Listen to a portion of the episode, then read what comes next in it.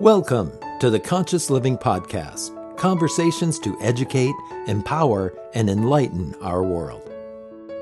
An uplifting and inspiring series of conversations and talks with your host, Jackie Woodside. We are educating minds, empowering lives, and enlightening souls to create a world where love prevails.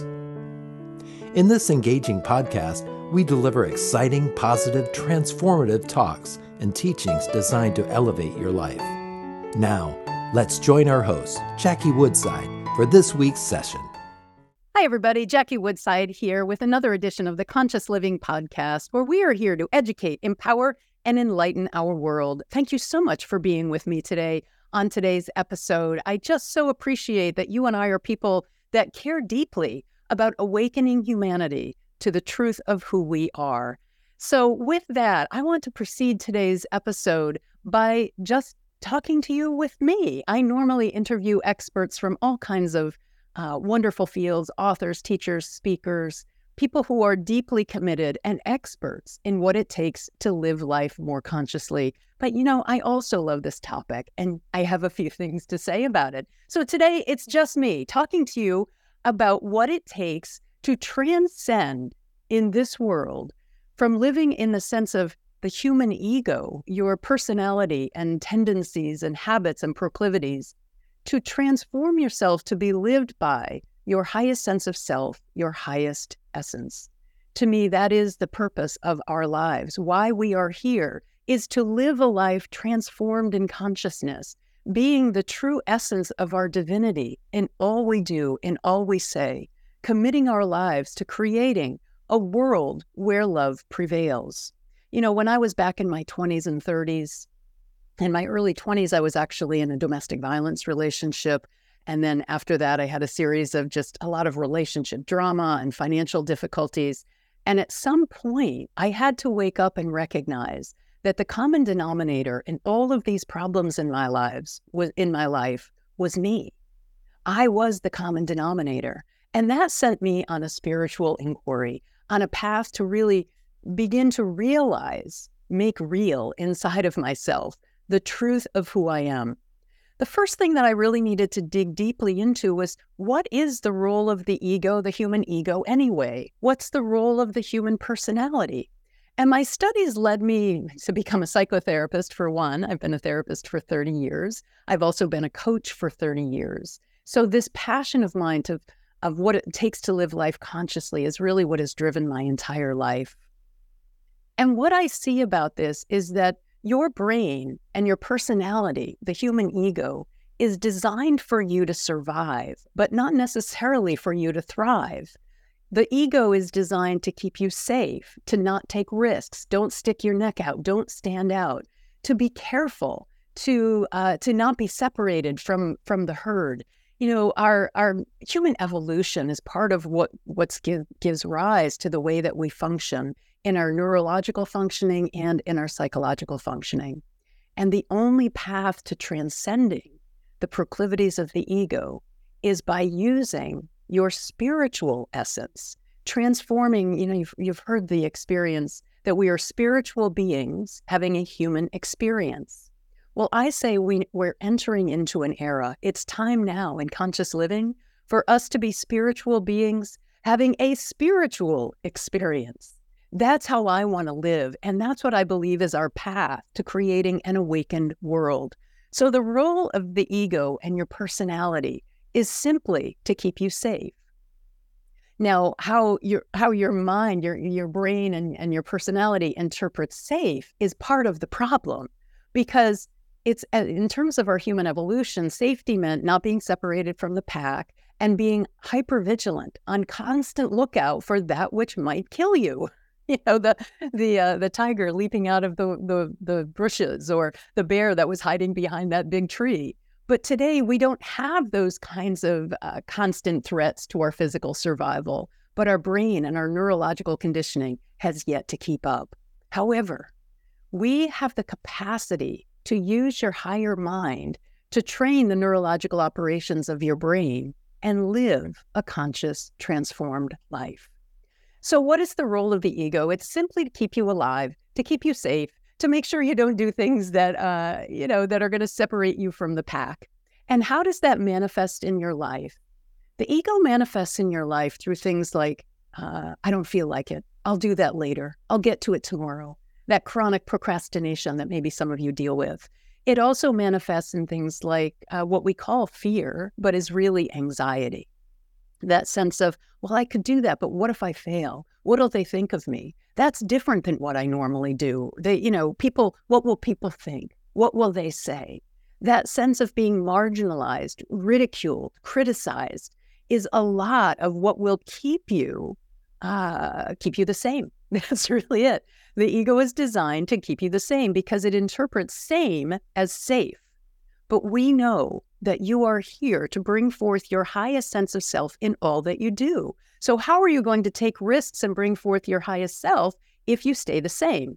When I was a full-time psychotherapist, having this dream and desire to be a teacher and speaker and coach and be a full-time author and out changing lives on bigger platforms, my little self, my ego self said, yeah, but what if? How are you going to make a living? What will people think of you? You're going to be judged. All of those same manifestations of the ego.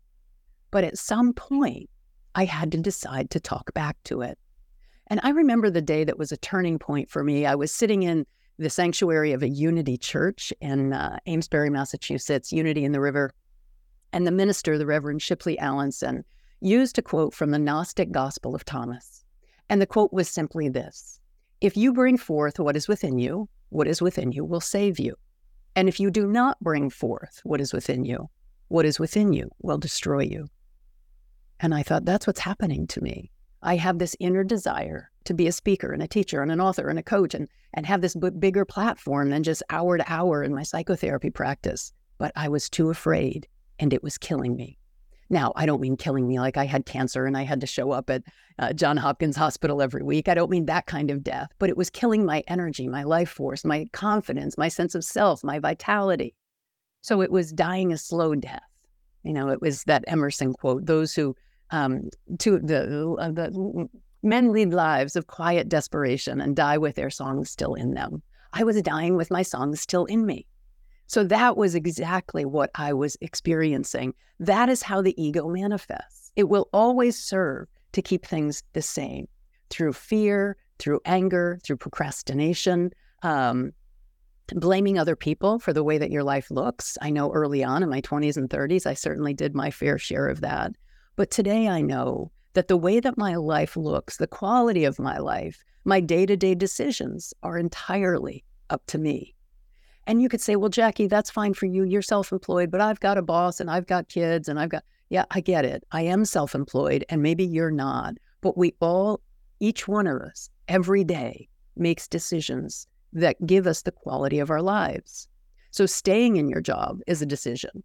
If it's a place that you're unhappy, not starting that business, not writing that book, all of the things that we do are decisions that we make day to day. Not only what we do, but how we interact with what we do. So look, now I'm a full-time speaker and teacher and author and coach, but do I love every single thing about this business? No, absolutely not. So there are things that I still have to grapple with that I, quote unquote, don't like about this business. But who do I get to be? I can come at it grumbly and complaining, or I can come at it like, I'm so grateful that I get to be in my full manifestation of my self-expression. So there's managing your day-to-day decisions about what you do, and then at a deeper level, there's managing your day-to-day decisions about who you be. So how do you make this transition of moving from being lived by your ego to being lived by your higher mind, what I call your God self on earth, your essence, your essential nature? How do you move from ego to essence? You move from ego to essence by being radically aware of what you believe, what you think, how you feel, how you interact in the world, bringing that awareness to everything that you do so that you can shine the light of the higher mind and change your thought patterns, which will change your behavioral patterns. How do you do that? You pay attention to the way that you're thinking, and you have to recognize that the way that you think, your thoughts are not the truth. It's just the way that you think. So your thoughts of, I can't do that. What will they think of me? I'm not good enough. I'm too old. I'm not old enough. I'm not educated enough. all of that. Who will want to listen to me? I just had a coaching call yesterday where one of my clients said that. Who's going to want to listen to me? All of that is from the ego. So you have to catch those thoughts and recognize they're not true. It's just your ego doing its job of keeping things the same. So you develop the capacity to think in alignment with your God self on earth. So if you're someone who wants to make a difference in the world, how do you want to do that? And then how does that person think and talk to themselves? Become your own inner coach through the way that you talk to yourself, through the way that you love yourself and practice self-compassion and self-care.